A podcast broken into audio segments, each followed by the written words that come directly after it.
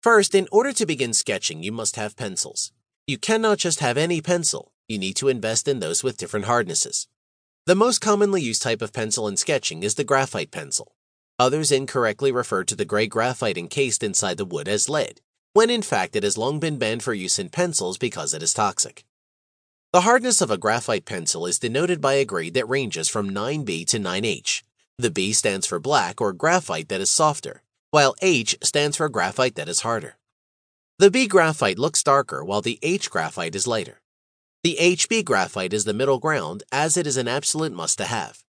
It corresponds to the number 2 pencil of more mainstream pencil brands. For sketching, it is often enough to have five different pencil grades at your disposal. That is enough to provide different tones and shadows to your drawing.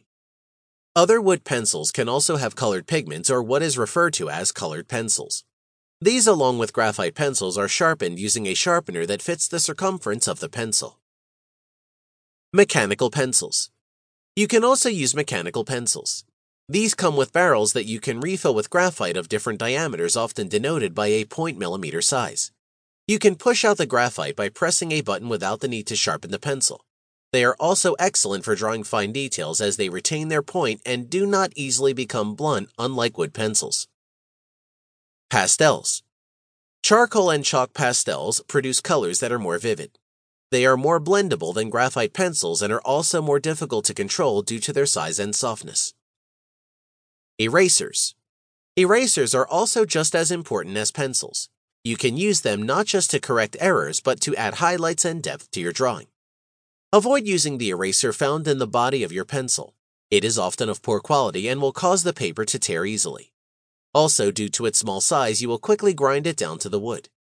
A normal rubber eraser will be useful if you want to erase large areas, but you will realize that you will rarely need to do that.